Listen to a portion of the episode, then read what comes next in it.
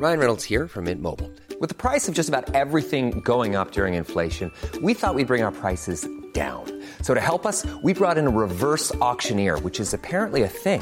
Mint Mobile unlimited premium wireless. Ready to get 30, 30, bit to get 30, bit to get 20, 20, 20, bit to get 20, 20, bit to get 15, 15, 15, 15 just 15 bucks a month. So, Give it a try at mintmobile.com slash switch. $45 upfront for three months plus taxes and fees. Promo for new customers for limited time. Unlimited more than 40 gigabytes per month. Slows. Full terms at mintmobile.com. I, Lord British, welcome thee to the quest of the Avatar. Thou shalt guide our people into the new age of enlightenment. ウルティマ聖者への道9月20日旅立ちが始まる Yeah, it's weird. That was unexpected. So that's a Japanese ad? Yeah. Yeah. Wild.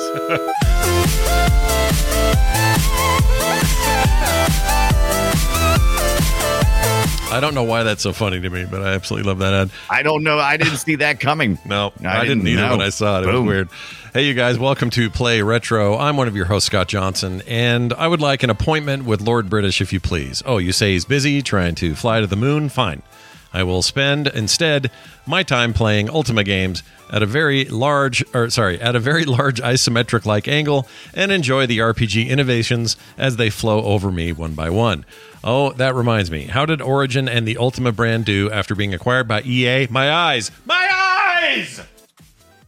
Oh, yes. And I'm your other host, Brian Dunaway. And this fortune teller is asking me some very uncomfortable questions about my virtue. Consider this a mm. dude happens upon a mysterious Ren fair and just wants to leave post mm. haste. Do I A, punch the smug lady in the face for pride, or B, poop my pants and be escorted out for humiliation? I choose B. Oh, hi, Lord British. I messed my britches. Yeah. I'll see myself out. Yeah, get out of there. You have no honor. Some of you are like, oh, Ultima. They're talking about Ultima. Well, we're not talking about Ultima Yeah, 1. consider this. Yeah, consider this. We're not talking about Ultima 1 through 3. We're talking about 4 through 6, which by many people's recollection is the Mm-hmm. uh, meaty part of the games, right? That's the place you Yes, wanted is to be. the Age of. Enlightenment trilogy. Right. Whereas the early stuff, a little experimental and kind of really janky and hard to play and all that. Uh, those games, you know, those were that's Richard Garriott in his basement making those games. This one's with like had a little bit of help, had some team and had some you know stuff going on that was more than that. And they're also the ones that people mostly point to as the classics before things got to like Underworld, which is my favorite. Oh wait, not Underworld. Hmm. What is it? Ultima I Underworld. thought it was That's Underworld. It, it that is Underworld. Last week? I think we said had the same exact conversation last week. so Ah, I, I did. I. I thought you said Underworld was it, but I, I don't know wrong. why I keep doing that, but I mix it up. But it is Ultima Underworld, and that was awesome. That came out in like '92 or something. Mm-hmm. Had like a Doom-like 3D engine, and uh, You are forgiven as there is a million Ultimas. oh yeah, A million. he went crazy with the Ultima toward the end there. The '90s were Mm-hmm. Ultima time. Um, anyway, we're going to talk about those. Before we get to it all, though, we're going to talk about uh, a couple of things. I played this game called Symphony of War. I don't know if you've heard of it, Brian. Maybe you have. I have not. That is interesting. Is it kind of a World of Warcraft kind of thing? What is it? it Symphony is of um, okay. So Fire Emblem, the classic Fire Emblems, mostly the ones you would Oh, see on like GBA and you know uh, Super. Well, I don't know if the Super NES had one or not, but they make modern ones too. But Hmm. the Fire Emblem series in general, uh, which I'm a fan of, uh, Symphony of War is like a modern take on that, but also a throwback in a lot of ways. And it's on Steam. It's relatively cheap and is very good. So. If you miss that kind of gameplay and you want to kind of go back to those basics, but also Yeah. there's a few innovations in there. The way they do, uh, like instead of having single unit battles, you're kind of in a squad. So you instead of you just being a guy with a sword, like in Fire Emblem, you're a guy with a sword, but you also have two archers that back you up, and you have a healer in your little tiny squad. You're represented by a single dude on the overmap, but when you get into a fight, these squads kind of play out a little bit more like you, you would expect from like uh, uh, what's the what are the two they remade this year? Um, and they took forever because of the Ukrainian thing. Uh, Advance Wars is a little bit more like that. Where it- Advanced Wars. Oh yeah, yeah, Advanced Wars. Yeah. Oh my, yes, we, we got to talk about that too. yeah, we're Took like forever because of a war. yeah, because I just want a game. Yeah, you just want to want to play you want to play a game? How about some more? Let's do that. Anyway, uh, this this game is very good, and I just think retro players would like it. Um, it plays in a it plays amazing on the Steam Deck, so it's a really great place for that. Uh, very good game. plays a controller or, or uh, keyboard and mouse. Yeah, it's very good. Uh, Brian, what did you? Oh, I was going to say one other thing. Something else I learned this week. I wanted to share this with you. So, you know this sound. Let me play it for you real quick here. All right, you know that sound. It's from Mario. Love that sound. Yes, yes. Yeah, it's a Right. Mario sound. Play it one more time. When you stretch that out, keep the pitch the same, but stretch it out to see what it's constructed of. This is what it actually sounds like. That is this. That Is that crazy or what? that is crazy because the other one sounds totally like you would hear Yep. in just some random NES game. Play Yep. that again one more time. Did you do that? Did you stretch that out? I did. That's awesome. Let me do it again. Here's the stretch out. All right, and then here's the crunch. Crazy. Crazy. Holy smokes. That is amazing that it was able, they took something that was already there, they sped it up and created this almost new instrument sound. That is Isn't that wild, weird? Scott. It's totally wild. How about this That one? Here's another one for you. So you know this sound going into the pipes, yeah. right? In Mario. Yeah. Here's what that is when you stretch it out.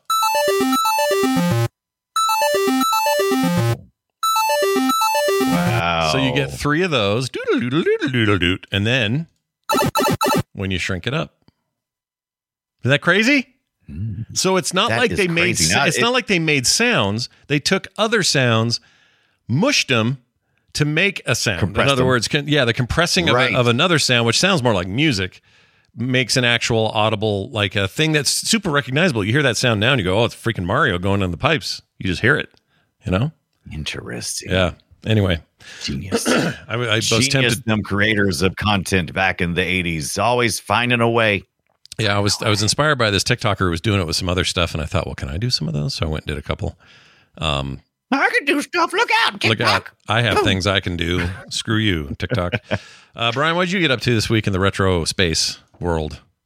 Well, I did something I didn't think I would do. I was just uh, hap- I was just looking at some retro news earlier this week, and I noticed that uh, someone had released uh, this game preservation website called Hidden Palace. It released a uh, prototype of a game that was never released. Called uh, it was just a Daredevil game for the PS2, and I I was like, oh, I'm gonna take a look at this. Man, Daredevil, the Marvel Dare, Daredevil, like the Marvel one, right? That's right. The, the Daredevil Marvel game, not Okay. some Daredevil on a motorcycle or nothing. No, no, no. Daredevil, blind lawyer Matt Murdock in his uh his red outfit with the double D's. The double D's, Scott. Hmm. Yeah. So this game is freaking cool because I was like, oh, you know, I haven't got the new Spider-Man on the PS5, but Daredevil's got kind of a Spider-Man vibe. He's got he's small town goodness. He's got his little stick and Mm-hmm. he can he can launch little uh uh, things so he can fly through the air. You know, you see him in the street scenes where he's flying through the air and stuff. Mhm. This game does that. Allows you to play it.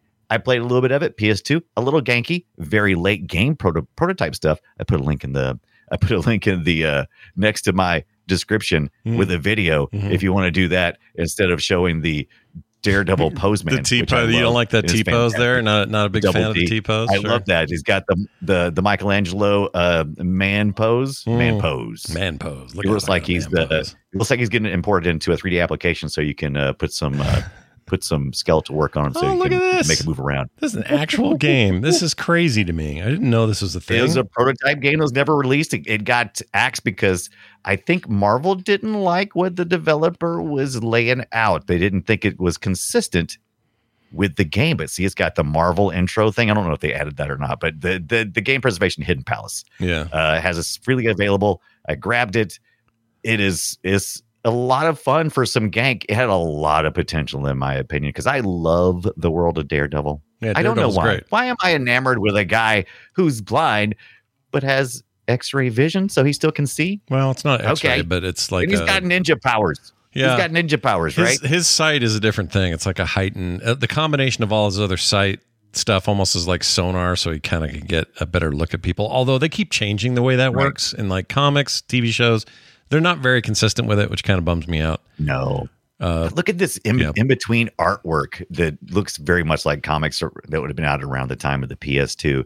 That they just it's a good looking prototype. I can't believe they just threw it out. They just threw it out, baby. I don't like when stuff gets I thrown want it. out. I wish they would hold on to these things. No.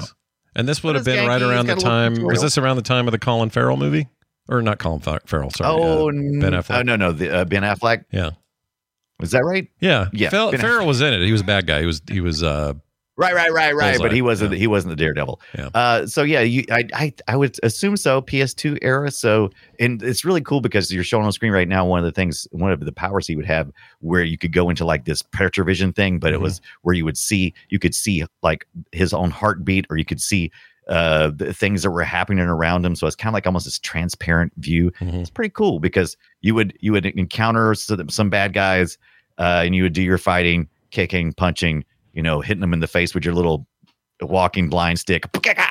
Yeah. And then you would like, okay, where's the next people in town that need help? And so you turn your sonar vision on and you would detect, you know, some old lady going, Oh no, don't beat me up. And you'd run and you'd beat up some bullies. I never made it to the uh, to the kingpin. Yeah. But- well, the Kingpin is. Oh, I saw him in the video, so he is in there. You could get to him. You can play to him. He's in there somewhere. okay. Right. I'm assuming. All I didn't make it that far. Yeah. I didn't. It's a little short. It's, it's kind of a shortish little prototype, but totally worth checking out. Hidden Palace uh, is the website, uh, game preservation site, and it was like about almost like a one and a half gigabyte download. And I guess nobody else was. I don't guess a lot of people are hitting it because I just click and it downloaded directly from the website, and I'm like, all right, mm, and I played it. That's pretty Perfect. wild. That's pretty cool. Mhm. Well, there you go. Our recommendation of the day for uh, weirdos who like Daredevil. A real game, and then a game that was never released. Yeah. Do it. I like prototypes. Dude, prototypes are cool. It's uh, you get to see the how the sausage is made a little bit, you know, Yeah. or you get to see, Yeah. you, or at the very least, you get to see. Well, here's the thing that got got you know killed. Why? Like, what is it about it? Yeah. that didn't work. Was it purely a sales thing where they're like, well, Daredevil's not a big property enough. We don't think it's going to be good. Or is it something more technical? Or was it something more gameplay related? Like, I don't know. But I love that stuff. I just don't think it was related. I don't think it was too much related to the uh the movie just because it was Daredevil Man Without Fear and they used a bunch of comic illustration. They didn't use anything likeness of any of the Daredevil actors or anything. Plus it was the PS2 era. So yeah, yeah. I think it was just I think it was just a little standalone thing. Yeah, don't forget Kingpin was um what's his name who died early, too early? Uh Oh, Ving Rhames? Ving no, the other one. the other one. The one that's a lot like Ving Rhames. He talks a lot like him. Uh why can't oh, think of his oh. Hey boss, I got a mouse in the I Green got Mile. What's his name? I don't know, but do it some more. Give me some more. Uh hey some, what else? hey, What else did oh, he say? What else did hey. he say in the in the Green Mile? What else did he say? He says, "Hey, Give me some more from the Green Mile. uh, If you- I, I'm walking if you here." give me some more from the Green Mile, I, I might be able to remember that it was Michael Clarke Duncan. If just Michael give me a Clarke, little bit more. freaking Duncan. Gosh dang it! I love that guy. I'm sad he died. He shouldn't have died. He died too early. I had to. If Rings had died, what am I thinking? No, Ving Rhames is fine. He's still got the meats. Yeah. You know, he's still he's doing fine. Arby's. He's fine. Yeah, those great, those great deep voices, man. Yeah, I know, right? You always have a job, even after your acting chops. Maybe you're just too tired, or you're getting too old, or whatever. You can still do the voice. Still do it. right. Yep. Look at look at Keith David. That guy rocking it with his voice. Yes. Uh, okay, that's going to do it for that. Let's dive into our main topic. Let's talk about Ultima 4 through 6. Shall we play a game? We shall indeed. We're going to talk about the uh, so called Age of Enlightenment trilogy, so called by the creator of the series. And uh, that includes Ultima 4, Quest for the Avatar, Ultima 5, Warriors of Destiny, and Ultima 6, The False Prophet. Um, I ended up not being able to get much to run very well for me. So I ended up playing Yes. the NES version of 5 a little bit. Oh wow. Or not NES, sorry. Uh, uh, No, no.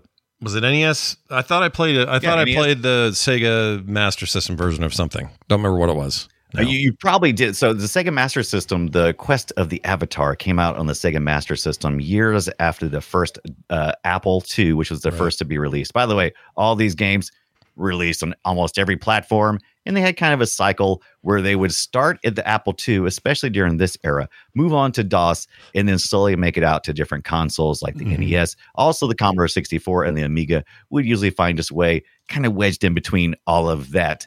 Uh, and when I was talking to people on Twitter and other social media sites or X, whatever it is now, uh, it seemed that most people were uh, had it on DOS and then NES. And I had very few people to actually talk to that had the Apple versions. I don't know if this is not the people that I'm really following or I don't know. But anyway, seems like most of the people's memory of, of it is from the DOS. And you can play this if you get it off the good old games where it's free right now. You can get it free. I think it's always free actually. Is it? Ultima 5, Ultima 4, Quest of the Avatar. However, runs in DOSBox. And It's not great. it's, eh, It's know, okay. It's, it's not. It's not. It's not a great experience. Well, I couldn't get it to run at all, which is which is why I ended up with this Master System ROM because it would not run worth a poop for me on DOSBox. So I gave up. yes, yes. It it is difficult, but like Scott said, if you're looking for one of the best experiences and you want to emulate it, Sega Master System's easy to emulate, Mhm. and it's one of the best versions because it's one of the later releases, and they put all the good stuff in that thing. Yeah, it's a, it's tweaked up a little bit. Um, here's a bit how Yeah. four sounded. Do do do do, and it gets more rocking later. Like, oh, yeah. One thing I learned about this game and others like it uh, in the Ultima series, they're very repetitive on the music side. Very repetitive. Yes, repetitive. and if you played it on the DOS, you would have had no music. That's true. all That's until true. later on, which Yep. was weird. I played it, I emulated it on my Mister FPGA, which we talked about in the past, hardware emulation. Mm-hmm. There's a project called AO486, and Ultima 4 was on there, and I played it as original. And there's no music; it's just a couple of little chunk, chunk, chunk, chunk, chunk, using your using your uh, probably your speaker in your computer, Yep. and uh, not nearly as much fun as Apple II, who ha- who had it first and had music, Yep. which And- I, I don't get. But and we haven't gotten into this yet, and we will a lot today because that's kind of the big story. Richard Garriott is the creator of this series and is a bit of a loony dude. Um, and I don't mean that in a negative way. Like he's kind of a genius, but he's No. but he's all over the place. Um, I think these days Yes. he's still he's still pretty heavily involved in like he wants to go to Mars, he wants to go to the moon, he wants to do all this space stuff. Um, he got to His do dad some, was an astronaut. I didn't know that factor until I did know that, this- but I don't remember it being. Um, I I remember being surprised that he was so into space because I was like, well, wait, Yeah. are you are you or are you not like really into fantasy? Because that's all your games are about. He Yeah. did. It did try to make a space game, a space MMO, in the That didn't work. Mid aughts or early aughts.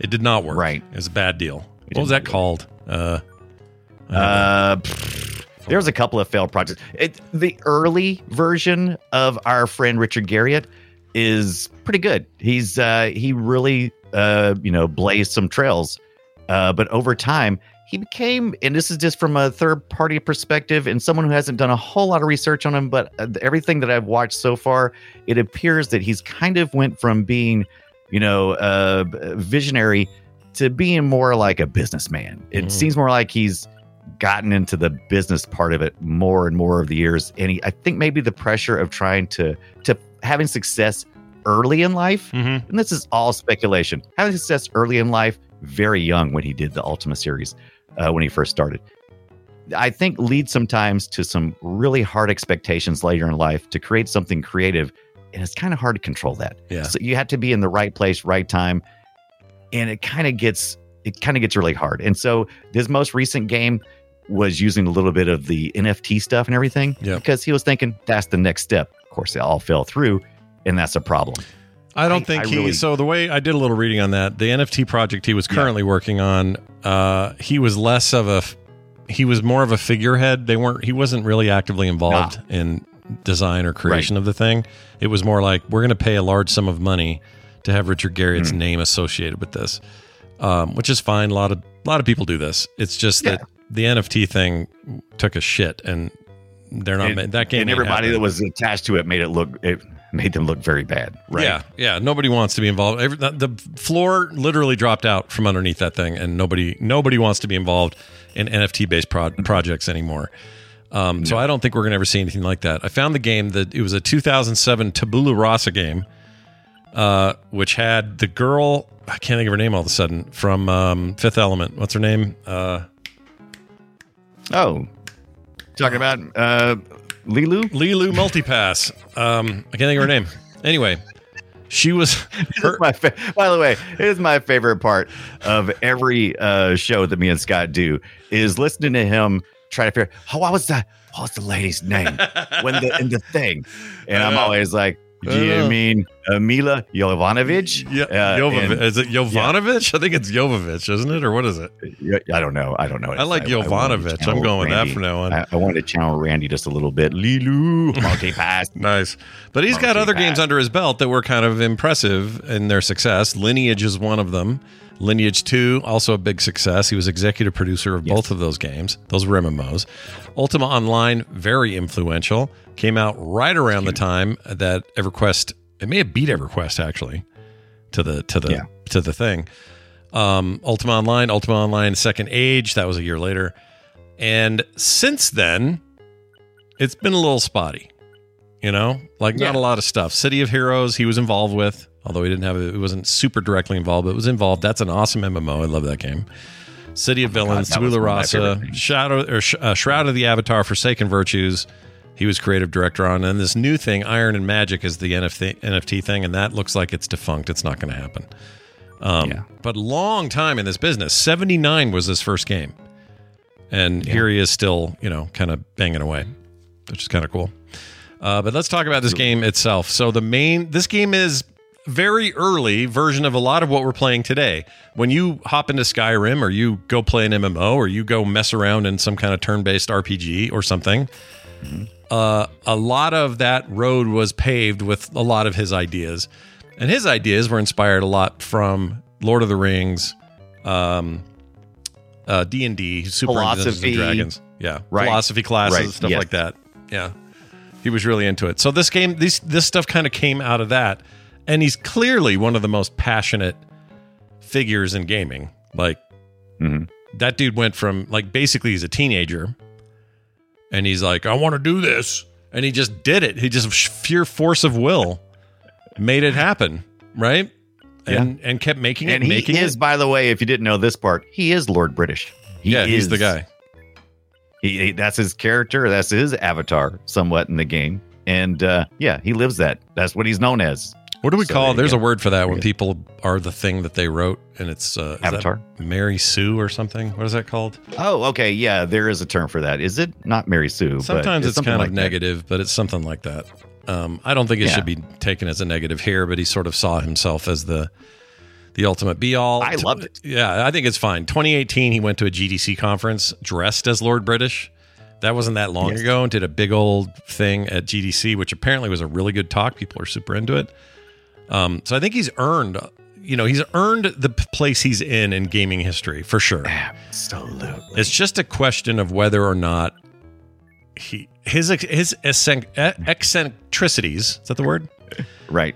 are Yeah, rena- yeah. they're pretty renowned. You know, the guy's a little Yes. bit of a whack job, and it's fine. It and it's a good thing because he he thought differently, but he was also reactionary. So, uh, Ultima Four: Quest of the Avatar was actually uh, a response to something that was going on during the '80s, which was Satanic Panic and a very conservative movement to not political conservative necessarily, but just in general, more people going, we've got too much violence in our society right now. We've got too much, you know, maybe the occult's a little bit too f- uh, front facing. People were concerned, right? So they were pushing back against things like Ultima 3, which Coverbox had, you know, kind of a scary looking cover box. And a lot of games were going towards that violence. And we were coming out of like uh, the, the gaming crash of 83. And so he was listening to people. And so he decided to put in some moral choices in character development over combat and conquest, which had been pretty much all RPG up until that point was, you know, fight the big bad guy and here's the evil, you know, and and you can be evil in the game and still win the game. He wanted something with moral choices and character development. They pour, they poured that into the Ultima 4 and it ended up really changing a lot of things of how we think about gaming, especially with RPGs and how you you know your actions can uh you know be revisited upon the character later in the story. Um, so that's one of the biggest things that Ultima 4 brought uh, to to the whole scene of Yeah. RPGs, and it's it's a huge huge impact. No doubt. There's no there's very little argument you could make that he did not have a big impact on the industry. The the biggest sadness though of his impact or of his entire presence in the business and the games he produced was ultimately ultimate. Ah, He ultimately sold he sold the origin name and his games and his rights, all this stuff to Electronic Arts. Electronic Arts which is summarily shit all over it and has never done anything good with it since. So uh, man, if you want to, and even before he did that, there's this great story between EA and Origin and his hate and him putting characters of people that he disliked in the storylines and kind of poking them and prodding them in the Ultima series. And it's just funny that he had this working relationship with these guys, but inside it was eating him up, which, Mhm. you know, it was just it was just one of those things. And so he he expressed that uh in, in the in the games and I really enjoyed that yeah, this he- week he while I was trying to learn everything. We haven't hardly even talked. We haven't hardly even talked about the, the game itself. Yeah, Ultima, because Ultima, so interesting. Yeah, exactly. Ultimate Four. So okay, Ultima One, Ultima Two, Right. Ultima Three. They're all Ultima games, and they're all set in these worlds and have very common threads. But it felt like it was a soft reboot a little bit in four. Yeah. Would you say The- that, that feels, one, two, and three, Yeah. you you didn't have a you didn't have a necessarily a clear thread. There were attachments and things. Mm-hmm. Uh, with four, they tried to make the world larger, and they also tried to unify everything. So they started going, "Hey, we need to have like a, a Marvel Cinematic Universe before a Marvel Cinematic Universe, and make everything kind of tie in." So there was a there was a couple of years they took a little break between one, two, and three. After that, they took a little break and said they refocused everything, and they came back with Ultima Four. And if you were lucky enough to get some of those early game boxes and stuff, you would get the get the cloth map with that thing. You'd get the Ankh, you know those that that Mhm. cross with the hoop at the top, uh, and you'd get some great journal stuff. And Oh, remember Yeah, cloth maps, dude? Cloth job. maps were so cool, man. So cool. And the only thing is, I was trying to figure out once again. I've never, I never played any of this back in the day. This is just me reading stuff, watching videos, and going, "Oh shit, that would have been cool." Yeah. I've never, I've never touched one of the cloth maps, but it looks really cool. The good old games version, you can download a whole bunch of extra stuff, and it'll have the, it'll have the maps and everything in there. But digital stuff is not cool as real stuff, in my opinion. Lots of times. No, I mean we're we're very much in a digital time now, but I do miss that. I miss manuals. I miss you know tangible stuff, and they often you know games Mm-hmm. t- these days will sell like collector's editions, and they'll include more physical items and stuff. But the fact that you used to be able to buy one of these games, a standard edition of it, on a shelf at a software Mm-hmm. etc. or something, and go home and open that up, and in there was a big old cloth map of this world. You felt like you were invested in the lore and the places and the locations. It was just awesome. I love. and maybe that stuff. somebody remembers uh, but i when the map i opened in from good old games was all written in runes Mm-hmm. you know kind of like lord of the rings kind of things where you have to you have to translate it you get a get a little book so you can read through and figure out what the runes are and i'm like i don't want to decrypt everything this game right away right away this game is wild because the character creation is like nothing i've seen before because you get through you basically start one of your questionnaires i i i'd never seen anything before this in the lineage. I've seen it used many times since then, but the character creation is not pick a character, you know, eh, pick your stats, roll your stats, whatever. No, you go to a Ren fair of sorts, and a fortune teller there asks you a bunch of consider this questions, and you answer this way or that way, and based on that, you get placed in one of the eight uh, different classes. I think I ended up one time going too soft, and I ended up being a shepherd, which was really weak. He had a staff. yeah. I'm not doing nothing with that. You got like sheep And then power. another time, That's it. You don't want sheep power. Right. You need something more than that. I don't want sheep powers. Yeah. So then another time I went a little more hardcore. I got a paladin, much nicer. Yeah. You know, got got uh I, I got uh you know the Ralph Malph from the Dungeons and Dragons cartoon Yeah. paladin Yeah. guy, you know, in this game. So uh he's got a sword, does a little more damage. Yeah. I'm digging it. All tile based too, by the way. Are you saying Ralph. Mouth because he's got red hair? Is that is that your deal? Is that what's going on? No, Ralph Malph is the voice of the paladin in Dungeons Wait a and Dragons minute. cartoon, right? Is that true? In that cartoon, that was Ralph Malph. Yeah, Ralph Malph from The- the- Happy, Happy Days. That actor, whatever his name was, eh, something best or whatever his name was. I didn't know that. yeah, yeah. Oh yeah, dude, totally. I didn't. I remember that correctly, right? Uh, you probably. I mean, I'm you looking know more Ralph about Mouth it me. Happy Days now. so, because because it's not it's Don Most. oh, and, that's uh, Donnie Most. That's him. That's totally yeah, him. yeah, Don Most. Let me make sure that's the right voice. But yeah, I'm almost 100 percent positive he's the Paladin. Um, Wild. yeah. So, yeah. Wow. So learn something new every day. But um, I met him one time, by the way. Donnie Most. What, what was the great. deal? How'd you? What was the circumstance of that? Oh, I I I, I met Erin Moran uh, and Don Most and Anson Williams. Yeah. Uh, that would be uh, you know those guys from the Happy Days. The nice guys. and uh, they were Days. all Yeah. yeah, the it's great guys. I, it was all at Dragon Con. That was the year I talked to Billy West, and we got those uh, extra life uh, sound bites from Billy West, who does a lot of voice acting. And I got I got a chance to talk to Don Most, and I asked him, I say, what he'd like to do, and he's like, no. And I was like, cool. I think Aaron Moran actually did one for us. I can't remember. I think she did too. I got Um, Bill, yeah, I I, think got that Aaron Billy Moran West one. You want to hear it? I have it right here. Let's play Oh, it. absolutely. Hey, this is Billy West. You're listening to the Morning Street. Oh, that's a newer one. Uh, hold on. You got me these old ones. Let's see if I can find it here. Oh, this so it? old. No. Hold on. Is that? No, that's Adam West. Where the hell are those? I still have them someplace. I don't know where, but I have them. Uh, anyway, Billy West uh, never never changed. Yeah. Uh, yeah. oh, Eric, actually, Eric was the Cavalier. He was the Cavalier. Okay. That's essentially a paladin, right? Uh, I mean, they're on a. They, the Cavalier drives a horse, right? Right. I don't remember. So close enough. I don't It's, remember. anyway, anyway, not to get too far into all that, but yeah. So I'm having a lot of fun with Ultima 4 Quest of the Avatar. So much so that I end up almost playing it exclusively.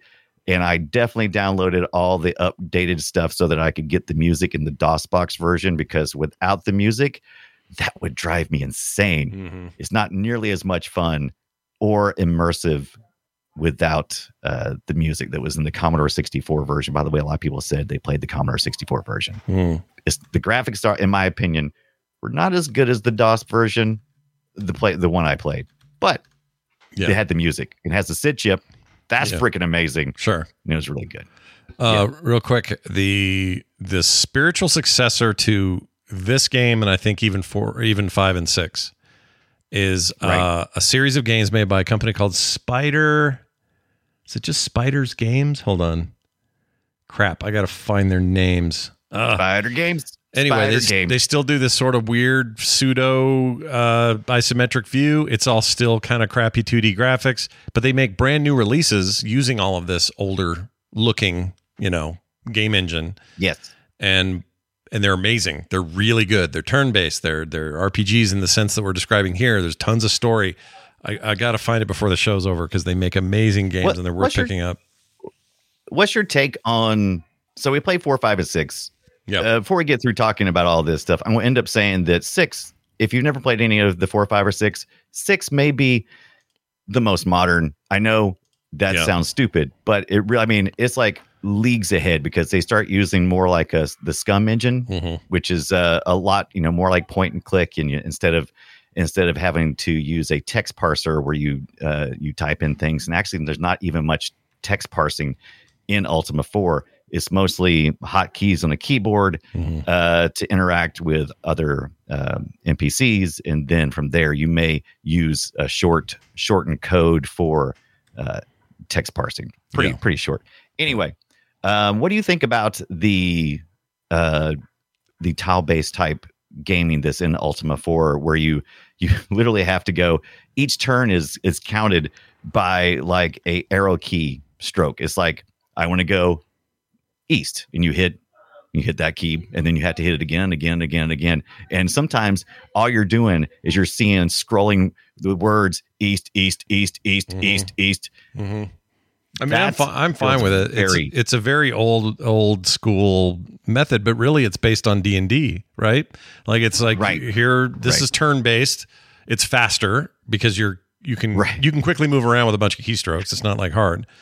Um, Yeah. And a lot of the early roguelikes, including Rogue, the original Rogue Rogue game, uh, were a lot like that too. You move, the rest of the world moves along with you. Time passes as you move. And in D and D, it's the that's the same thing, right? Especially in combat, it's like, well, I'm moving three Yes. spaces closer to this guy, but he has also moved this many spaces toward me. And if he's at range, he can shoot something at me from this far because I'm now in range, and it took that many turns to get there. Like they really do adhere Right. to the fundamentals of the tabletop experience of an RPG. And funny, Tab- funny enough, we're now living in an era, a booming era of this same stuff. You go play, you go play Baldur's Gate three right now. You're really Right. playing a beautiful, graphically enhanced, fully voiced, amazing sound, graphics, all that other stuff. But it's really just back to that, you know? Right. But really, the, the thing I was wondering though, I, I, b- knowing what I know now, Yeah. looking at Ultima 4 now, Quest Avatar, the tile based movement did not really seem to be a factor. It made sense when I was in combat, but I didn't understand why in the overworld they would continue to do that because there's no real day night cycle until five. Mm. So I was trying to figure out because in, in the day night cycle in five, you may not encounter certain characters at certain times. Huge, another huge step forward in RPG type play. Uh, but I really didn't understand the the use of it in the overworld. It was it was annoying, and I was like, "Oh, was this just something we did and we just took it for granted?" I think we just did. It- we, we hadn't gotten good at like hiding that. I think it was. I think it was important for games to show more of what was happening behind the scenes back then, or at least we thought that was important. And so Right. the games like think of the original Baldur's Gate.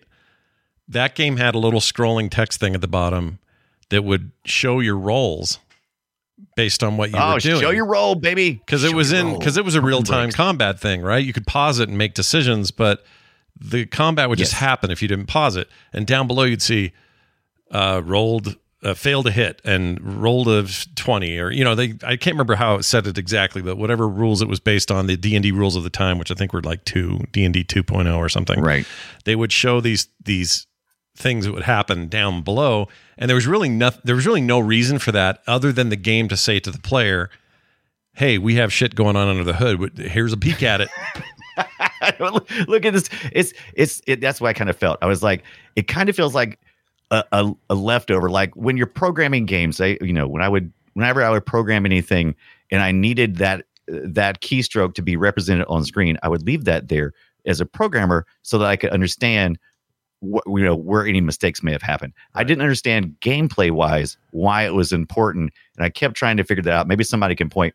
I'm going to tell you right now before we go any further, and maybe it's already become self aware or you become aware of it that I only dip my toe in Ultima, and usually I feel like a pretty good expert by the time our week ends on a subject.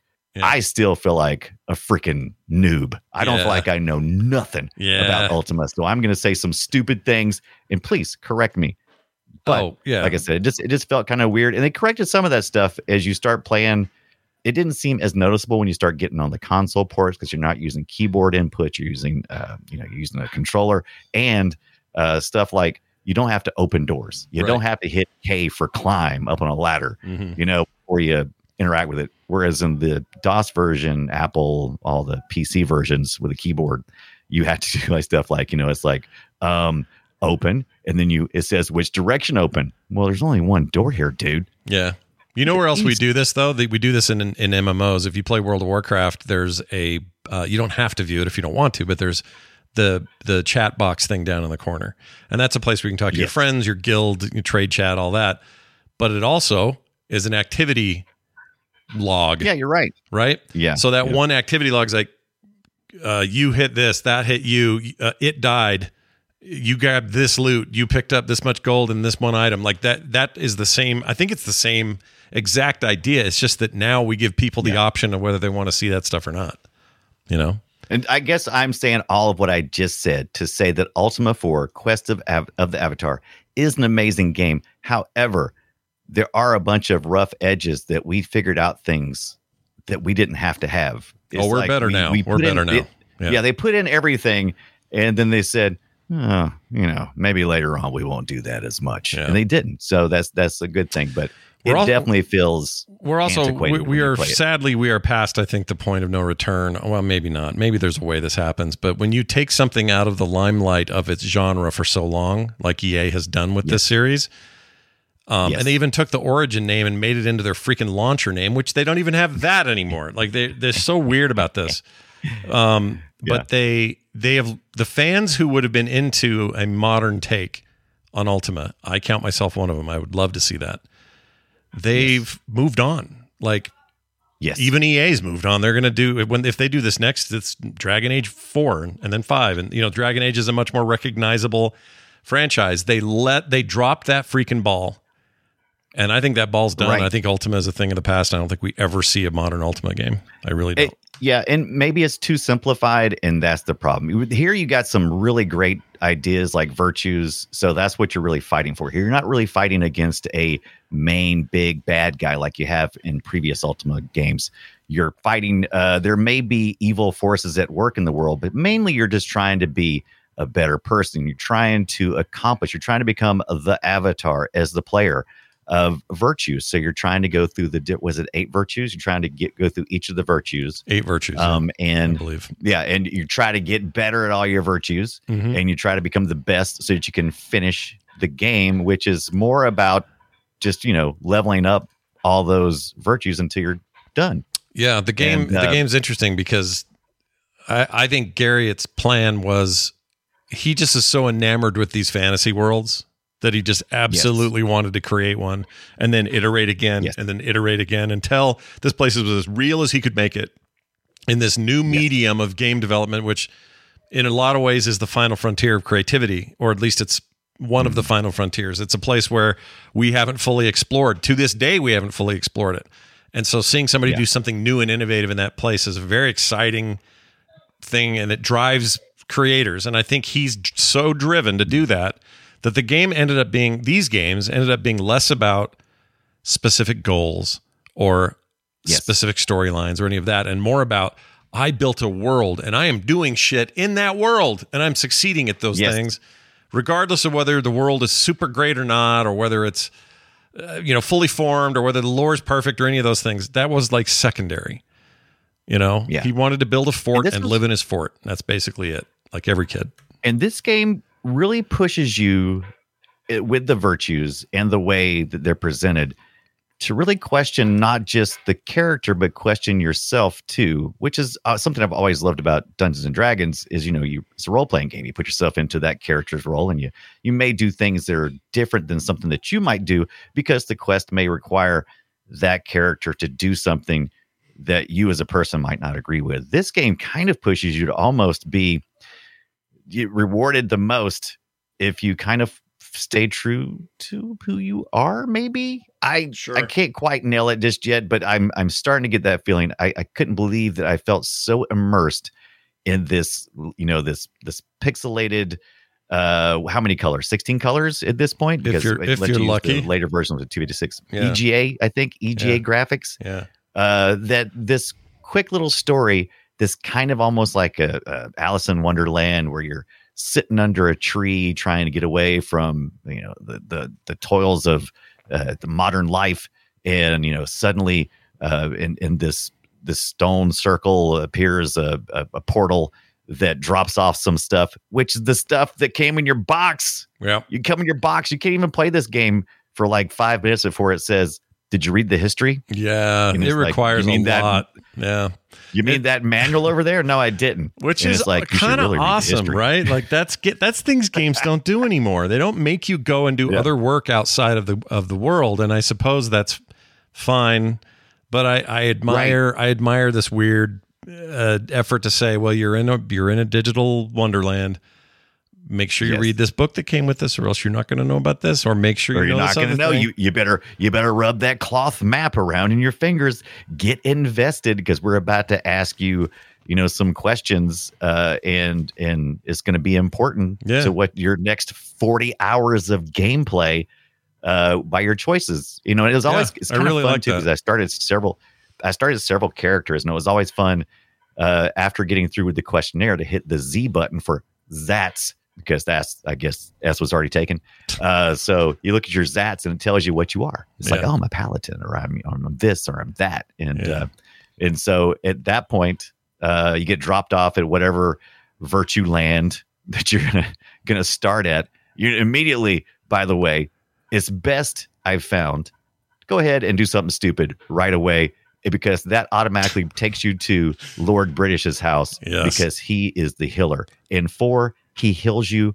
Uh, if you die, he brings you back. You you keep some stuff, but you don't keep everything. He's your respawn Um, point, and- basically. He gets you to right respawn. and once you exactly he respawns you and at that point in time you can engage with him he'll give you some key words that you can use when you start using the talk system which i haven't talked about at all like i said i ate so much this week with this series that we have. I don't know how we're going to talk about all the stuff that is involved in this game. Oh, there's tons There's of a it. talk system where, yeah, where you talk to all the NPC characters and you can look at them, and when you look at them, you learn some stuff about them, and then you can engage with them. And if you say certain keywords, uh, and if you know what to ask about the virtues, you'll need to get that information from these people because you're going to need to put that in your darn journal because you're not going to finish this game because the very end of this game is a test and you got to know the answers. Yeah. By the way, it's Uh, not a boss the fight. virtues. The boss fight in this game, the Not a boss final, the final boss fight is a freaking school test.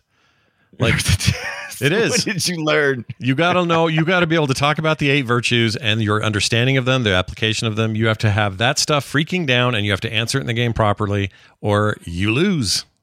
Like Yeah. Straight up. lose, It's go a vi- back, roll again. Yeah, it's like a teacher handed you a thing and said pop quiz on Friday. It's weird. You know? Yeah. It's a very I- weird thing. I like it. I like it. Now, I've never played anything quite like Ultima, and I see why people have been pushing us to do uh, an episode on Ultima. But the all, all of them kept saying, "You need to do an episode on Ultima." Boy, they should have been much more specific. Like Mm. one, you need to do one on Ultima Four. did you did you ever um did you ever play Ultima Online when it was out? When that was a thing? I played. This is my first Ultima experience. Period. Period, I okay. played no right. Ultima. I played period. Ultima Online for a while. Very, it's a different experience. I mean, it's an MMO, um, Yeah. with a lot of early ideas in MMOdom, and there were a lot of people who love that game, and there are still people who play private server versions of it. Um, Right. it's also considered. I mean, it's now.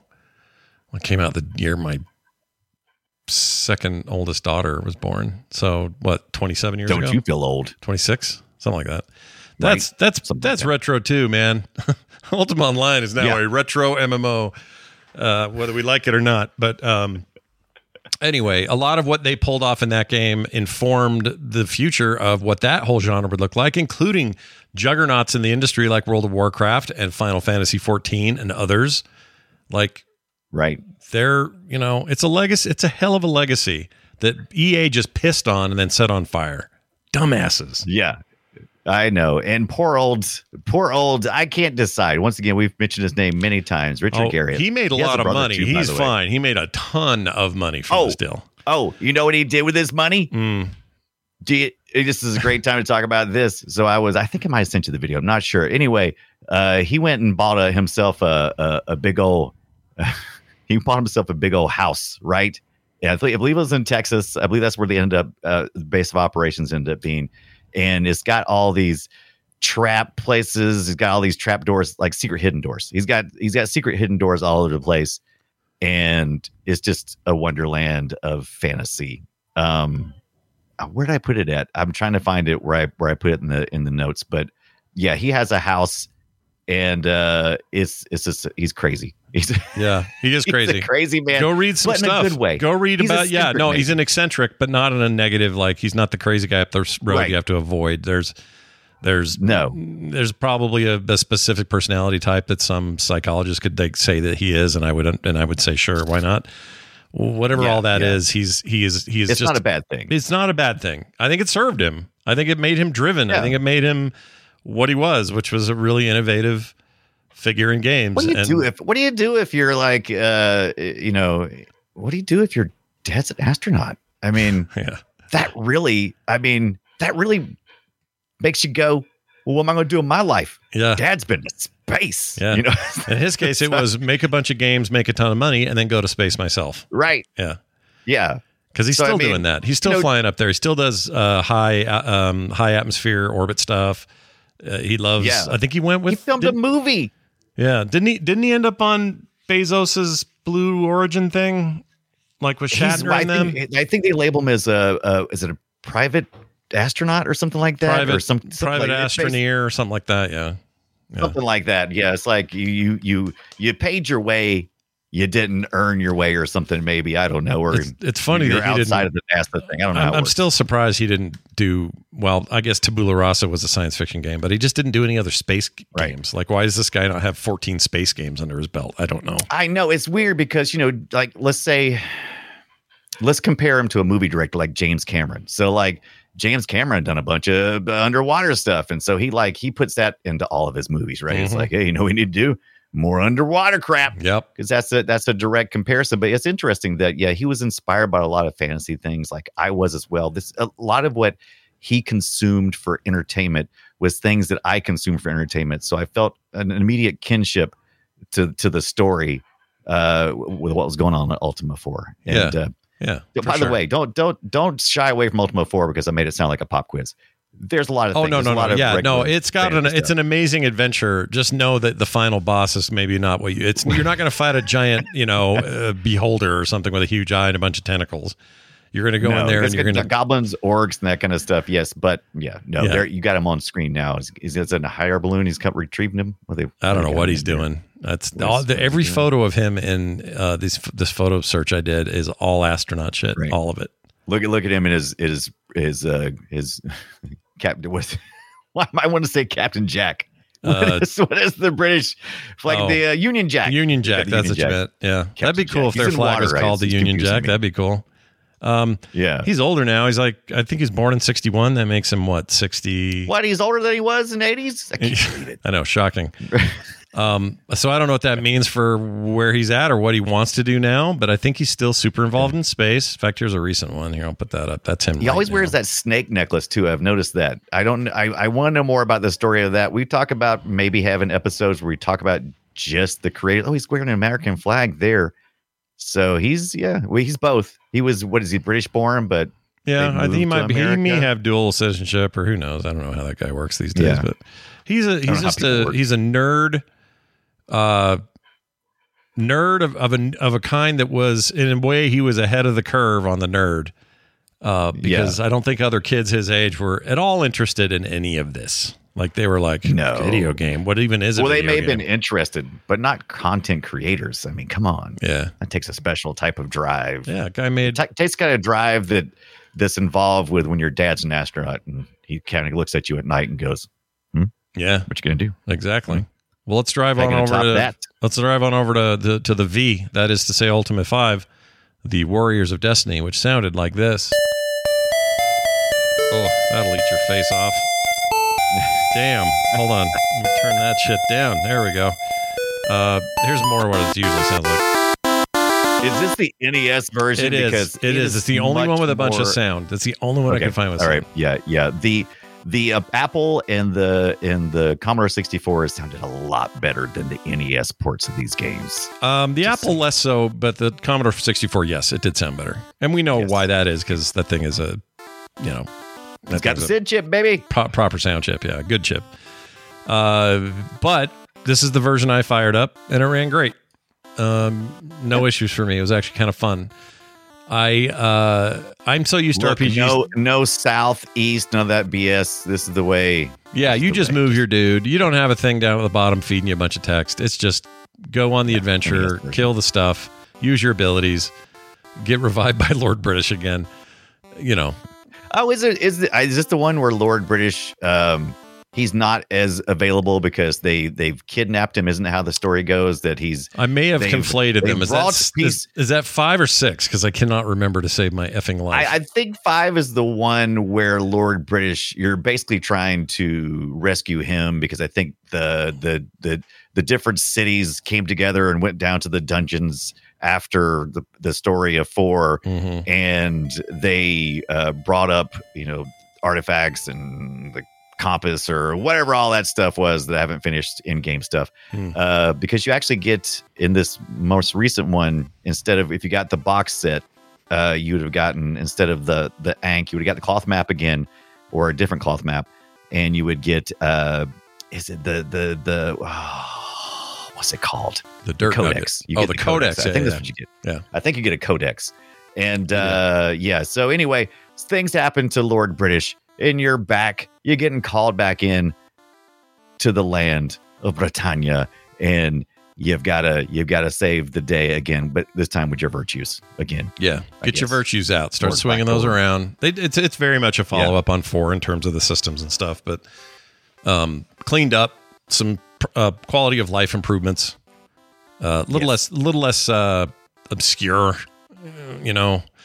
That's hard to explain what I mean by that. There's a lot of text in the in four where you're like, why is all this here? like it's a lot. Yeah. Not just the There's scrolling stuff, but just like how you select people. There's like some dialogue stuff where you get to actually let's see if I can get some on video here. Where when you talk Yeah, to this people, the- you get an image of them and you get kind of a dialogue tree going a little bit. Oh, there it Yes, is. I, I think this one, I if I remember correctly, I didn't get to play this as much as four. Um, I and the, in the first one, you would have uh, you would have a certain set of dialogues, and then I think this one opens up new dialogues, but by default, it only goes so deep or something. I think there is some there's some there's some new things they did to the talk system. Hmm. Yeah. Uh, in, in this one, if I remember correctly. Yeah, I think that's correct. And uh, like I was just looking at on camera, when you talk to somebody, you get to actually see a face and have an interaction. It just is more personal, felt more story driven, more cinematic, I suppose, for its time. And this may have been that. This may have just been the NES version too. I, I I'm trying to remember if there was a lot of change on the DOS interface version. There was definitely better graphics. Mm. Um, I think this one actually moves into the VGA. Don't quote me on that, but I think the first one just had EGA, and I think this one had availability to the 256 color palette, or that might have been. what was the uh, so what's the year again on five? Five was what was Right. the year. I don't see the year. It's getting close. Let's put it this way: when I ran this, I was running it on an emulator that was doing a, a clock speed of seven megahertz. Otherwise, if I did anything faster, it was going. The characters were moving around too fast. Seven megahertz, Scott. That's insane. I know, That's right? Too slow. It's too slow. That's your that's your modern day turbo button, Brian. That's what that is. It- yeah, yeah. you're Pushing that turbo button, baby. Oh, do you guys remember that that, that stupid thing, turbo buttons? Oh my Yeah. gosh. Smash the smash the turbo button. Like a- and subscribe. I what a, what a time. It wasn't even that long ago. I mean, it was kind it of wasn't. It was a while ago, but it feels like it was yesterday. Um, let's jump to six. The false prophet. That sounded like this. Oh, Yeah. what now we we made some have here? changes. Yeah, dude. This is like the sound guy got a paycheck or whatever. I don't know what's going Yeah, on. Yeah, he got he got an upgrade here on the sound guy. They got a new game engine instead of the tile based uh, game engine from uh, I, I think they used that one pretty much all the way up to five that one type type of engine, but now they they're more using like a SCUMM engine. Where look at how beautiful this guy is, Thriftweed. Yeah, thrift weed, dude. Thrift weed. That's just getting your weed. That's that's getting your uh, weed for cheap. Is what that is. Thrift weed. Yeah, yeah, three. Come on, Threepwood. We Yeah. know who you came from. That's right. We know where you're going. But look, if you're in Vegas, they have legal weed. Go to the store called Thrift Weed. You'll save some money. That's what I always do. Just kidding. That's right. Uh, at the Thriftweed store. yeah, but it's uh it's a big upgrade. Six is a big upgrade, and six for a lot of people Yeah. is the ultimate Ultima. This is the one. Yeah, Um, and I think this may be the one that I played back then some of. Um, I played online in this, and then of course Underworld. I didn't play a ton of this. In fact, I think it may have just been at the office, this computer place I worked, and we were somebody had it, and I was just like, "Ooh, was cool!" it was it Computer Land? No. that was very popular during that that time. no, no, no. It was a pla- it was a place I worked for. It was a little custom place. We did mostly work for universities and government deals, but Okay, we built yeah. computers all the time. And how we would test them is we would play Warcraft Orcs and Humans, or this, or Diablo Yes. One, or you know whatever it was, whatever year it was. And um, I feel like four got a lot of play there for some reason, if my memory serves. It's been a long time, but Mm-hmm. this is the one I remember. And also, it's the time I, I thought that the graphic style needed to change because it felt like everybody was about to fall over. The angle on Yeah. the on the Yeah. on the three quarter view is bust. It's just busted. It's never been right. It is is that we we've seen this going on for a while now during this this era of gaming. So we have we have a top down because it's necessitated for mostly tile tile type gaming.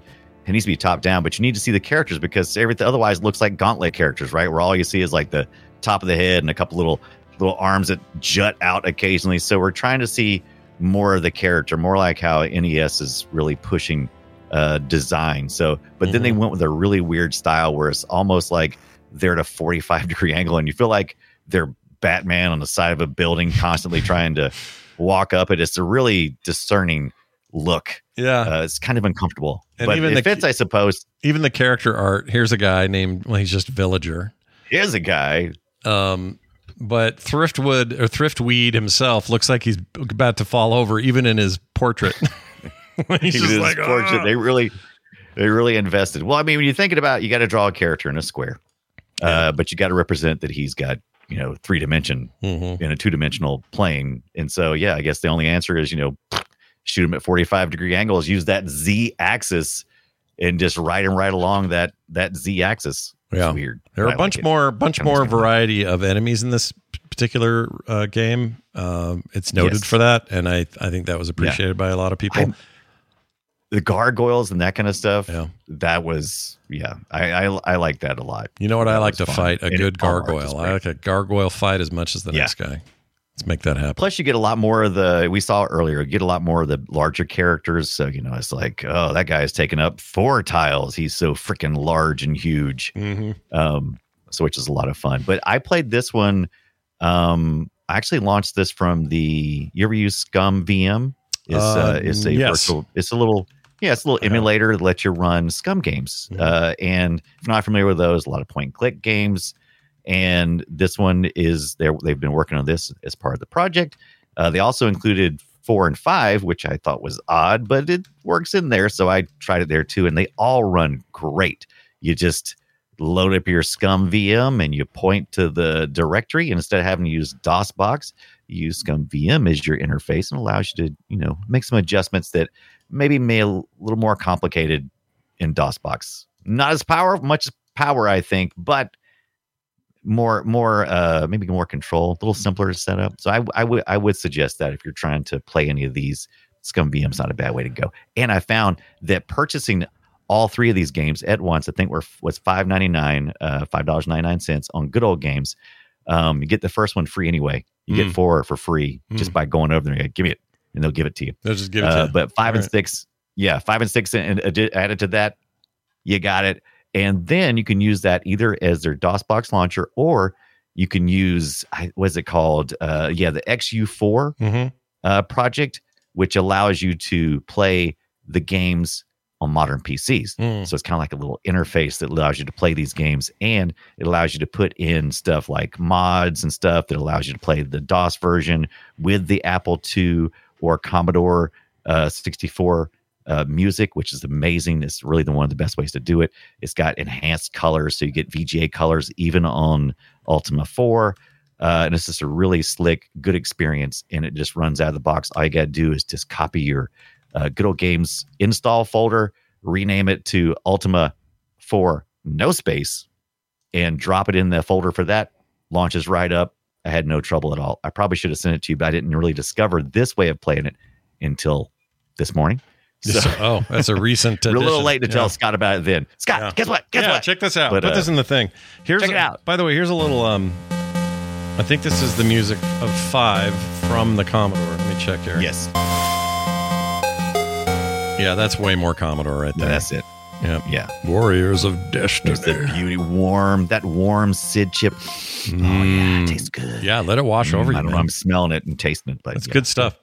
Uh, there's a ton more to say about him and his games and all this history uh, around Ultima, but I recommend people go read a bunch of that for themselves. And if you've never played Ultima Underworld, that may get its own show one day because I love that game. Oh my gosh, Yeah, so we're definitely going to revisit Ultima again and Richard Garriott and his brother, I think Robert Garriott, Mm-hmm. uh, and the origin story because the origin itself is a really good story. Uh, how they, I think they moved is was it to either New England or Maine or so they moved up north somewhere, and they took all of their Texas people and transplanted them because of Robert's uh, wife. Uh, who was working at a uh, at, in a location was trying to get promoted and, and yeah. anyway, everybody made a lot of sacrifices and ended up splitting the teams up a little bit and a little bit of brotherly infighting. It's really interesting stuff that was going on with those guys. And I would love to talk more about it eventually, but just not enough to squeeze in Yeah. this time around. We'll get there. Mhm. But if you're a fan We'll of get there. like wizardry or even Doom, Underworld, Yeah. dude, Underworld. Yeah. And I don't Hey, do you know you could do this? What's that? Do you know you could do this? What? in the Apple II version Yeah. of the game, Yeah. there's you could yell. You, you could do this in a lot of them, but in the the Apple II version, if you yelled flip flop, Yeah. they, they didn't put on flip flops. Instead, it flipped the tiles. Well, back then you'd have to say thong. Yeah, thong. Yeah. It used to be Thong, thong, thong, thong. Don't yell that. Yeah, don't yell thong. You're going to get in big trouble. But um, I didn't know you could do, do that at all. Like voice recognition stuff. I had no idea. Yeah. Oh true? no, you wouldn't yell. You would you would type you would hit the Oh, I think it's the Y button. Just like I think it's the Y button on the keyboard, and you could yell something. So it oh, I got it. I thought was you meant it to had interact some. with more I thought you had some microphone c- connected thing or something like that. No, no, no. We didn't talk about the yelling, or we didn't talk very much about the day night cycles that were introduced in five and six, other than we just mentioned it. But it's it's it's an important part of uh, the Ultima series. Yep, it is part and parcel of that history. Uh, go Yes. read all about it. We are now going to dive directly into something we call Guess Our Game. Destroy it. Guess Our Game involves guessing a game. Uh, it is uh, audio. It's an old audio cue from an old game from yesteryear. One of us uh, will play one, and the other one has to guess what it is. Mine is from 1984, and I'm going to tell you right up front, we did this already. So this is a test. And when I say did this already, we did this on the Boop Show. So it hasn't been here on Core or on uh, what the hell is this? Play Retro.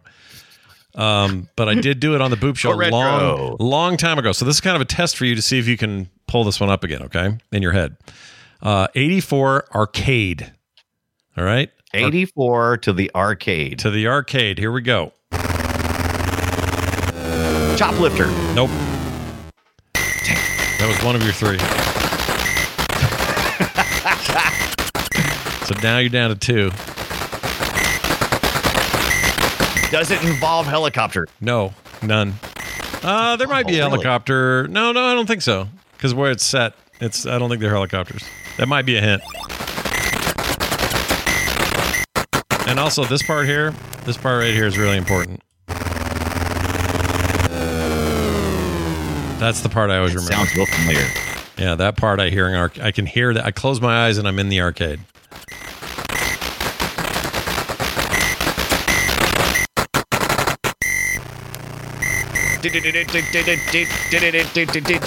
And what year was this again? 84. By the way, I'm having a small I'm having a small panic attack right now because okay, there we go. It, it popped back up. Okay, never mind. What happened? The show notes went wonky. Oh. I thought I lost all my stuff. Oh, you don't want that. You can't have that. Uh, someone in the chat room got it, but I won't tell you what it is. You have to guess. Okay, so uh, it sounds like it's, it's definitely sounds like a military game. Is it a military game? It is a military, yeah, military game. Sure, totally, okay. definitely. How many involves- questions I asked? That's two, right? I asked two That's or three two. questions You got two. You got a third. You can still do. right. Um, wait, 1984, very early Eight- 84. on. Yep, very. early. Um, uh, da, da, da, da, this military game. Is it a um? It's either going to be. Can't tell if it's a running gun or for say um. Uh, a, a, a, shooter, uh, a shmup. Is it a is it a shmup? Um, I would say it is by today's standards. It wouldn't be, but it is a scrolling shooting game. Yes. Okay, scroll shoot. Okay, um, it's not. Is it mm, eighty four? We did it before Commando, maybe something like Uh, that. that is your third and final answer. Let's find out if that is correct. Nope, it is not correct. That fart means that you got it wrong. Let me tell Too you what it is. Too much noise there. yeah. Uh, Tondrago said, "Well done. You got it in the chat." Uh, Tonda's always pretty quick on this stuff. 1942 is the game. Uh, developed Oh, by Capcom. 1942. Okay. Yep. Capcom game from '84, an amazing uh, World War II shootery thing. Still holds up. Fantastic game. I love 1942. They had follow-ups that were like 1943, I think. Yes, Uh, I've played so many of these. I don't know why I didn't get that. I knew it sounded very familiar, but Let's see. I do know why I didn't get it because I was panicking because I'm uh I don't know what the crap oh, you got that roll button. Man, that game was great. roll button. It was real so good. It's Yeah. on my Anbernic. I occasionally start it up because it's one of the first things that pops up. Yeah, dude, fire that shit it's up. like it's it's the numbers. It's the numbers at the top of the list. Yeah, you got to fire it up. Oh yeah, that's the other advantage it has, right? In our listed world now, we can always get to it quick because it starts with numbers.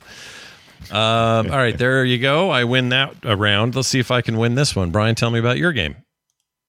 Okay, so the game is Genesis 1995. And, Genesis. uh, Genocide. Genesis. Genesis 1995, a little later. Oh, I know what it was now. Okay. Oh, Jeez, that was scary. That Okay. was scary. Right. I literally, uh, I had it written down in a note and it literally got deleted. oh, that ain't good. And I couldn't undo it. I couldn't undo it. Yeah, but you remember it So, now. You're good yeah. now, right? You're good. I'm good now. I, I had to go to my to my YouTube history Mm. and uh, luckily I found it. Well, there you That have was it. scary. This is Brian's. I don't care for that uh, one bit. No, you don't like that. Uh, let's play it. See if I can get it. So it's Genesis '95, right? Would it be, would it even be a suck my game if uh, if I didn't forget what it was? Suck my game. Yeah, suck my game. Suck, my game, suckers. Oh, is that a pirate?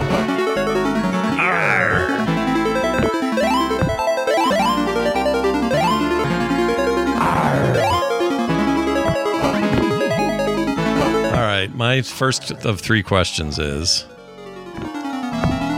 95. Um,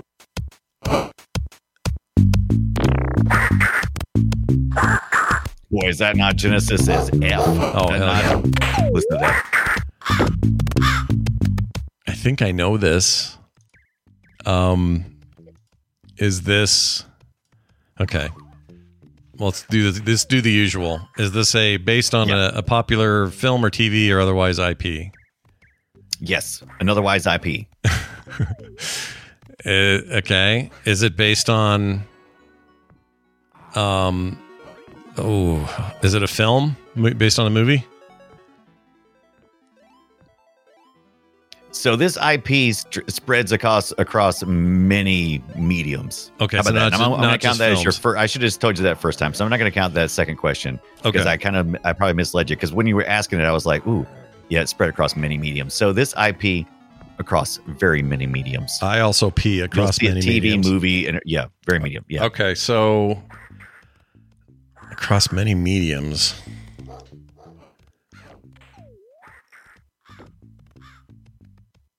It reminds me of it reminds me of Paperboy for some reason.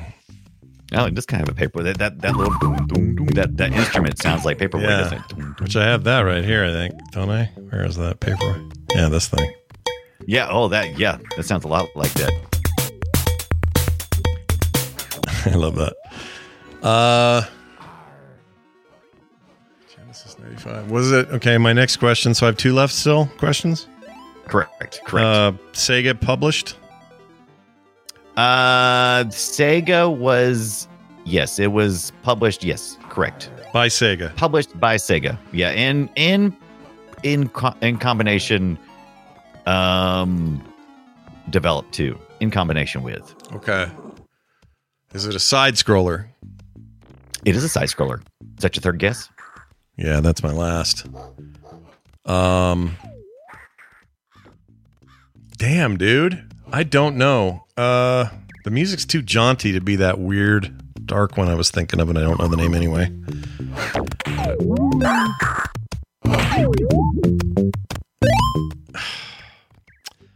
Is this a is this this is going to be wrong. I'll just say it. Is this Castle of Illusion?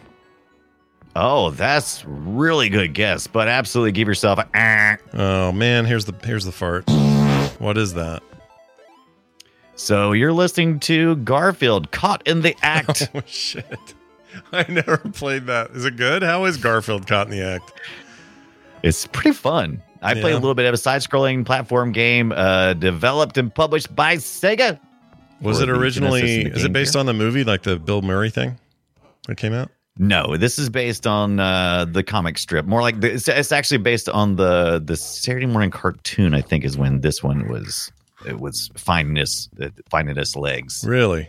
That's interesting. Yes, I knew it. It sounds still right now sounds familiar, but I still don't think I could say it was Garfield. I don't know why I know this. Maybe it's because it sounds Genesis as all hell and back. You it's know? so Genesis. A big old touch from the Sega teams, right? You can Oh, yeah. definitely feel it. Yeah. Um, I, I, I, I actually was looking at. I was thinking about. it. I was like, oh, last year we did because I was trying to think ahead to our like our Christmas special time and stuff. And Garfield speaks to me at Christmas time uh, between the Garfield Christmas special, the Garfield toys and books I would get as a as a kid. And I was like, oh man, is there enough Garfield retro games that we could do a whole show on? Yeah, Is there there? And this is one of them that caught my attention. Garfield caught in the act. Did it do okay? Sold well and I yeah, it received yeah, did it did okay. You know, it Yeah. was uh it wasn't, you know, it didn't blow it out, but you know, it was, it was okay. It was Yeah. mixed. Mixed It's- reviews. He, he hates Mondays. it's got a thing with lasagna. Yeah, it's my it, look. If you if you like, I mean, it's a, it's a non-exceptional side-scrolling platformer is fine. But if you like platformers, yeah, it's okay at this. Yeah. And if you like Garfield, sign me up because it's got two of uh, two things that I love. Did you play that kart racer that they made not too long ago? I did, and I actually that was pretty good. I You actually liked like it. the Garfield. You thought it was racer. good. That's Okay. actually really that's that actually surprises me because I would have thought it was trash, but I, what do I know? No, I've I've it's it's pretty good. I like it. Yeah. Um, but once again, it's hard for me not to enjoy. If you just have a basic cart game and it's just it just it's just a competent cart game, Yeah. and then you throw in the mixture of who I like Mhm. with it, Mhm. you got a winner for me. Yeah. Yeah. Winner, winner, chicken nailed it. dinner. Here's the thing, too. Yeah. Uh, both of us deserve this. We lose. We lose. It's too bad. But don't worry. There's always next week. Speaking of things that we do all the time, I'm going Tonda remembers, by Oh. the way, in the chat room, killing it for two this week. Maybe we should make Tonda come on and do the guesswork. Did he guess Um, it? He's Tonda. He didn't. He didn't get it, but he does remember. Followed up. That's right. The first level he starts in is that graveyard, and that was the one that I originally captured audio for. But I was like, man, we just finished Halloween. I don't want you know to talk, cause any confusion uh, with that. So I I went to the second one, which was pirate based. Tondagosa should send us our candidates for guess our game, and then each of us will. Yes. You talk to us separately, but you send us suggestions and say stump Brian with this, stump Scott with that, and then we'll go record all that and, and make it happen because you sound like an expert. Yeah. Uh, all right, let's do this right here. Welcome to the treasure room. East, east, No east, aliens. east. Uh, we're going to do a quick email. This is a email that we got from Paul. And uh, just to tell you how you get stuff to us, playretroshow at gmail.com, or you can text us at 801 471 0462. That same number can be used for voicemails, so please keep those coming. Paul says this Hi, Brian and Scott. Uh, love the show. New patron. So going back through some of the older pre-show episodes, would love to see an episode on the Might and Magic games, either the RPGs or the turn-based strategy games, Heroes of Might and Magic. The original RPG was one of the big early RPG series with Wizardry and Ultima, and they are great games. Thanks for the amazing show, Paul. Uh, a big fan of all, everything you've said. Um, Wizardry, Yes. the original Wizardry stuff. Oh, they've got a remake of the Wizardry thing out right now. Um, I think Hold they on. do. Yes. Wizardry. Am I thinking of the wrong thing? Where, where, Yeah. where's our? I think you're right. It's called Wizardry P- uh, Proving Grounds. It's on Steam and other platforms. Uh, just came out in September. It is uh, got good reviews, and it is a 3D remake of the of the original Wizardry, I believe. Uh, I want more of this stuff. I love this stuff. I love dungeon crawlers where you scooch up one cube at a time or one square at a time. Love it. Big fan. I want. I do want to play some uh, Might and Magic games. Agreed. And I'm trying. It's one. Of, it's one of those games where I'm like, did I play this? I can't remember. It definitely looks like I played something like this, but I'm not sure if I've ever played the Might and Magic games. Did you ever play Heroes of. Might and Magic? Those games are pretty great. Great as Those well. all feel like I, I recognize all the names and I've read reviews and stuff for them, but I'm, I'm trying to remember if I've actually ever really gotten into any of them. Like if I have a favorite Mm. and I can't really think of anything. Mm. Dark Messiah, Mm. Might Magic. Maybe did I play some of that one? Well, you might have. The best one, I I think think, I played that one. of the of The the. Heroes of Might Magic series, my favorite is three, and they have an HD uh, remake, not remake, but big, an upres, a remastering of three uh, that came out Right. in 2015. So it's been a few years, but this thing, it's only 14 bucks. Let's see, where is it? Yeah, this is great because they got you know full widescreen. You got everything that made three great is in there. That's an awesome one. Um, but there's a ton of those, and there are most of them are available. Like even the old stuff, you can just get them. But we should. I'd be down with it. Let's do it. I am down with it. We'll we need it- to. get- We might want to put a little space. Oh, yeah, we'll put some space. and this. But yeah, yeah. We don't want to talk about wizardry or uh, might and magic right after Ultima. That's a bad idea. But I think it's a good yeah, idea, We'll, Paul. we'll get back to it. Yeah, for sure. Speaking of which, our next discussion slash episode is going to be uh, all about comic uh, video games. And you might say to yourself, "Hey, man, Spider Man uh, Two, uh, the amazing." No, is it just? It's just Spider Man Two. Marvel's Yeah, this is Spider Man on the Two. PS5 It just came out recently. It's yeah, I'm just trying to remember. I was just trying to remember if it had a weird name, but anyway, uh, that PlayStation 5 game is out and very popular. The two previous games are on PS5 and also on um, uh, Steam now. And Yeah, but we're uh, not playing that. No, we're not going to play that. We're going to instead look at the stuff that Image Comics inspired in the 90s and maybe early aughts. Yes. So we'll talk about Spawn, The Demon's Hand, Wildcats on the SNES, Danger Girl on the PlayStation, Scud, The Disposable Assassin. Scud. Hell yeah. People have told me to play some Scud, and I'm like, all right, I'll I'll think about it, and yeah, let's do it because I'm having a nostalgia moment recently for some reason for those uh those image comics during the you know the, the 90s and stuff. Mm-hmm. Yeah. Wow, what a what a magic time independent comics were. Oh, it was amazing. during the 90s. It was Yeah. such a cool thing because it was also a lot of drama. You had McFarlane and, and Lee and all those guys leaving and just dumping Marvel on their ass and going, fine, we're going somewhere else. If you're not going to pay me for my work on Venom, I'm leaving. And then Yeah. started up all this other stuff. And, you know, mixed results. Some of it's throwaway and kind of garbage now. But I loved that era, and they made they made color happen in a way that the other two big, you know, DC and Marvel were not currently doing. Like they kind of changed the business for the better, and it, to this day, Image is an amazing independent place to get your comics made. It, Um, it was such a wild thing during the 90s with them a lot of a lot of amazing artists leaving huge places like Marvel and DC setting out their own. And then turns out it's it's not really you know it's it's really hard to make a good comic but it's even harder to build a business that can sustain Mhm. when things start to go south a little bit and you know a lot of those indie comics kind of had a little trouble as as you know it, it's as things wax and wane with uh with the popularity whereas dc and marvel can weather that kind of stuff they're huge they're not gonna you know they're Yeah. fine And They're you got make- people like Marc Silvestri. Uh, you got people Yeah. like uh, who who created um, oh geez, who created Deadpool and Cable when he was at Marvel? Uh, that guy the one that draws that terribly, guy. did that horrible Captain America chest Yep, shot. captain america yeah What's a freaking name? I can't think of his name. what's Anyway. his name Is captain america dry drawer guy Yeah, that's, his name the name. that's, That's, his totally name the You don't know name. yeah Does the chats have it? They probably have it. yeah of course they got Liefeld. Rob Liefeld. That's it. Liefeld. Uh, say what you want about his art, but he invented some really amazing characters and did the same uh, coming over to, to uh, anyway, all that stuff. I loved it. Max, you remember Max, dude?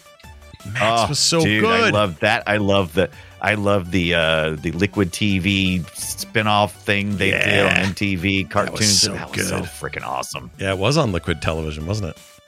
And yeah, everything's had- rad, man. I miss being rad. I miss rad things too. That was cool because that was I forgot the artist's name, but that was an ex Credible Hulk guy, and Max was Right. next level stuff, man. I love Max was totally bulky. Yeah, I was into it. I was into it. And Jim Lee, freaking legend. You know, now over at Yeah. Heads DC, but you know, the work he did there was Yep. great. Anyway, uh, we'll talk about it. We'll talk about the games of that era. That's the important thing. The games, the retro games of that era. That's what we're going to do, and that'll be next week here on Play Retro. I'd like to thank our uh, patrons for joining us. We got brand new folks since the new month rolled over, like Sonor Gonzo, Eric Holm, and D Man. Oh, hi. Eric. Yeah, I like D Man. D Man's a good name. I'd play a video game called D-Man. You probably have. I would play that. You probably played one. Yeah, you just don't know have. it. I'm trying to think if I ever played anything like D Man. I did play a little. What's that? D-Man. Uh, I forgot to mention it, but that what's the Sega one where the guy's made out of balls? Uh, something man. Vector Man. Vector, man. I loved Vector Man one and two. We're gonna definitely Vector Man has been on my list for a very long time for us to talk about Vector Man. Yeah, let's get to some Vector Man, man. Anyway, uh, big thanks to these three new fabulous people, and also thanks to everybody who supports us over there. You want some rad monthly benefits as well as pre-show content every week and no commercials ever? Time to sign up at patreon.com slash play retro. Brian, anything else you'd like to say before we go today? Uh, I, don't know if I have another 120 hours to finish my Ultima experience, but I'm gonna. Don't worry, the, the gonna. teacher will demand your your you turn your test right. in at the end Pop of the quiz. day. Yep, pop quiz, mother effers. I hope you paid attention. That's gonna do it for us. Thank you for listening. Go play something retro, and we'll see you next time.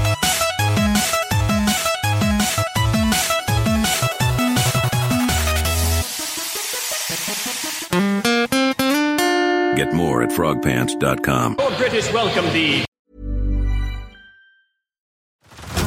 Head over to Hulu this March, where our new shows and movies will keep you streaming all month long. Catch the acclaimed movie All of Us Strangers, starring Paul Mescal and Andrew Scott. Stream the new Hulu original limited series We Were the Lucky Ones with Joey King and Logan Lerman. And don't forget about Grey's Anatomy. Every Grey's episode ever is now streaming on Hulu. So, what are you waiting for? Go stream something new on Hulu.